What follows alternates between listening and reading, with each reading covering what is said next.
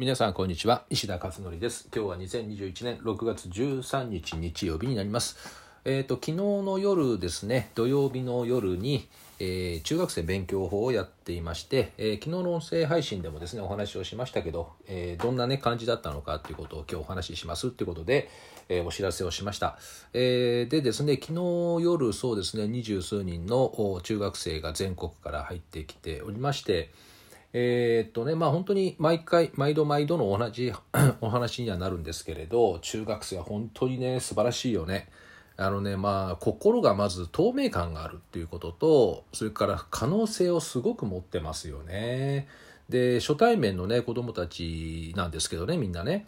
でもそうですねすごくあのしっかりとみんなね自分の意見っていうか考えっていうのかな。悩みがどんなことで困ってるかとかいうのもしっかりと話ができるしあとまあ2時間ちょっとねお話をしてでもうぶっ通しでやるんですけどね休み時間なく。でももうあっという間に終わってしまったっていう感じでねみんなすごくあの喜んでくれて。で最後に一人一人また全員にねあの感想を聞くんですけれど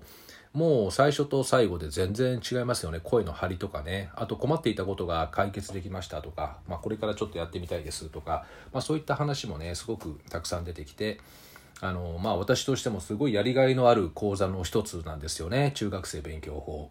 で本当にまあね、えー、何でしょうこういったあの子どもたちね困ってる子どもたちっていうのがまだまだ日本全国にたくさんいるのとでこれから中学生になる子どもたちもまた同じようにですねやり方がわからないでまあ悶々としたり、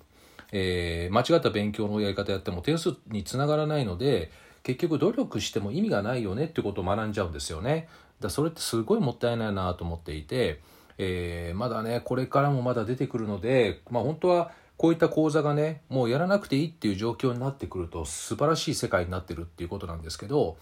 うーんできればね本当は学校でやってもらいたいよねこういったことをね。であの学校の先生が難しかったら外部の、ね、人たちとかでもいいのでもうこういった学び方を知っている人っていっぱいいるんですよね世の中に。だからこういった人たちがあ関わっていってね親でもいいかもしれませんよね。それこそ PTA の、ね、中にいらっしゃる方とか、まあ、そういった形で知ってることをとにかく教えてあげるっていうことをですね、えー、日本全国の学校でできたらなんて素晴らしいんだろうってねいつも思っているんですけれど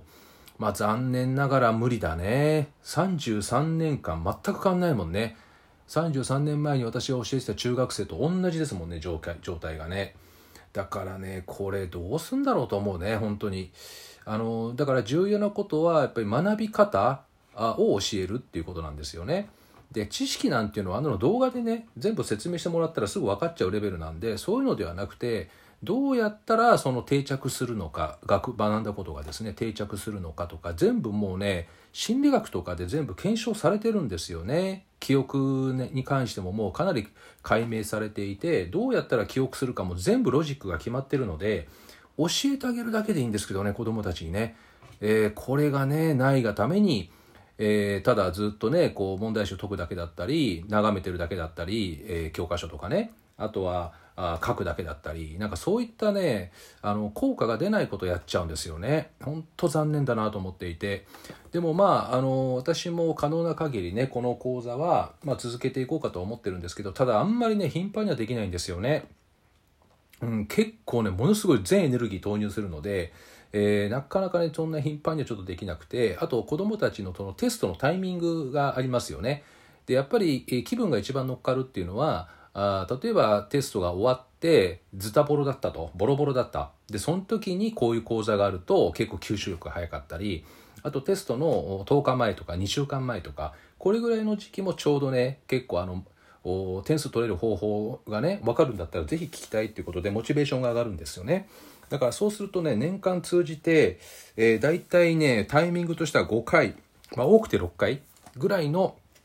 タイミングしかないので、まあ、そこに合わせてですねえー、このね講座をいつも入れてるということなんですね。で次はいつになるかな？8月下旬か9月の頭か多分それぐらいになるんじゃないかなと思いますけど、えー、まあ、こういった形でね年やっぱり45回ぐらいがちょっと限度かなっていう感じはね思っているところです。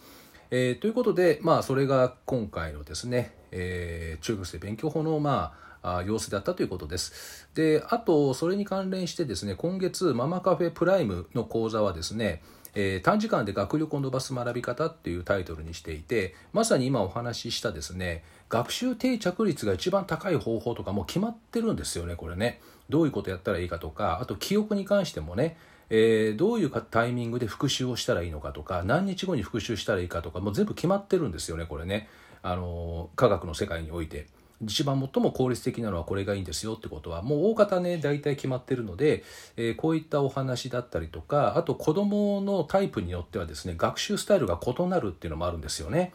目から入るタイプと耳から入るタイプと体験から入るタイプとかねこういうのあるんですよだからこういった形でそれぞれ子どものスタイルに合わせた学び方っていうのもあるのでこの辺りをですね、ようやく今月のテキストが全部出来上がったので、これについて少しねブログには書いてみたというところです。えっ、と16日からだからまああと大体毎月4回やってるんですよねこの講座をですね。同じ内容ですけど、えー、なのでプライムですね。6月プライム。もしま関心がある方いらっしゃればえー、体験とかねできますんでもしよかったら、え、いらっしゃってみてください。えー、であとはですね、えーと、今日のブログに書いたのは大人のタイムマネジメントの9番目のキーワードですね。これを書きました、えー、あと1つの10番目でおしまいなんですけど9番目はですね即時処理っていうね内容ですね。すぐに処理しちゃいましょうっていうキーワードです、えー、これがねまあ簡単なようでいて意外と難しいんですよね。すぐ処理する。で、えー、自分がそのすぐ処理するタイプなのかどうかっていうのが一番分かりやすい例としてですねまあ一番じゃないかな。あの分かりやすい例の一つとしてえー、例えばスマートフォンのですね LINE とかメールこれの未読の件数が溜まっていないかどうか。1とか2とかあったら気になってそれを見て消す消すなり対応するなりっていうことをやれているのかどうかっていうところでね結構分かったりするんですよね。でこれがもうね100何件とか200何件とかね数字が溜まってて未読未読の数がですねあれがね平気でいられるっていうのはおそらく多分即時処理は難しいんじゃないかなっていう気がするんですよね。なぜならばそこに重要なメールが来てるかもしれないっていうことなんですよね。であの過去の見ないやつはもう全部放置しておくっていうことよりもやっぱりそういうのどんどんどんどん次々処理してしまってですねもうそもそも見ないようなメールだったらもう迷惑メール設定しちゃうとかねブロックしちゃうとかっていうふうにすればいいわけですよねそうすると入ってこないんで、まあ、こういうふうな形で、まあ、整理整頓の部分と共通することもあるかもしれないんですけどおまあこういったね、えー、すぐに来たものに対しては対応していくとたまらないんですよね。あの通信添削とかああいうのもそうなんだけど来たものをやっぱりすぐ処理をしていくってことをやっていればたまらないんだけど少しですね即時処理をしないと次から次へと溜まってきてそのうちもやる気をなくなくしてしまうっていう状態になるんですよね人間っていうのは。だからこの即時処理ができる人っていうのはやはり時間効率を上手にですねこう高めていって空いてる時間が次々と出てくるのでゆとりがあるんですよね結構ね日常生活においてで忙しいっていう状態があんまり発生しないだ忙しい時もあるけども結構時間が空いてる時もあるっていうこういう状態になれるんですよねだから即時処理っていうのを癖づけていくとですねやっぱり結局自分にこうゆとりをもたらすっていうことになっていくのであとはそうですねすぐに処理できる人っていうのは間違いなく仕事ができるんで、えー、こういった人には仕事が次々舞い込んできたりとかあと信用度が高まったりねいうことでチャンスが到来するっていうこともありますよね。うん、なのでこの即時処理っていう癖をですねこれをつけていくと、えー、タイムマネジメントはですねすごくやりやすくなるんじゃないかということで、えー、9番目のキーワードで今日は書いてみました。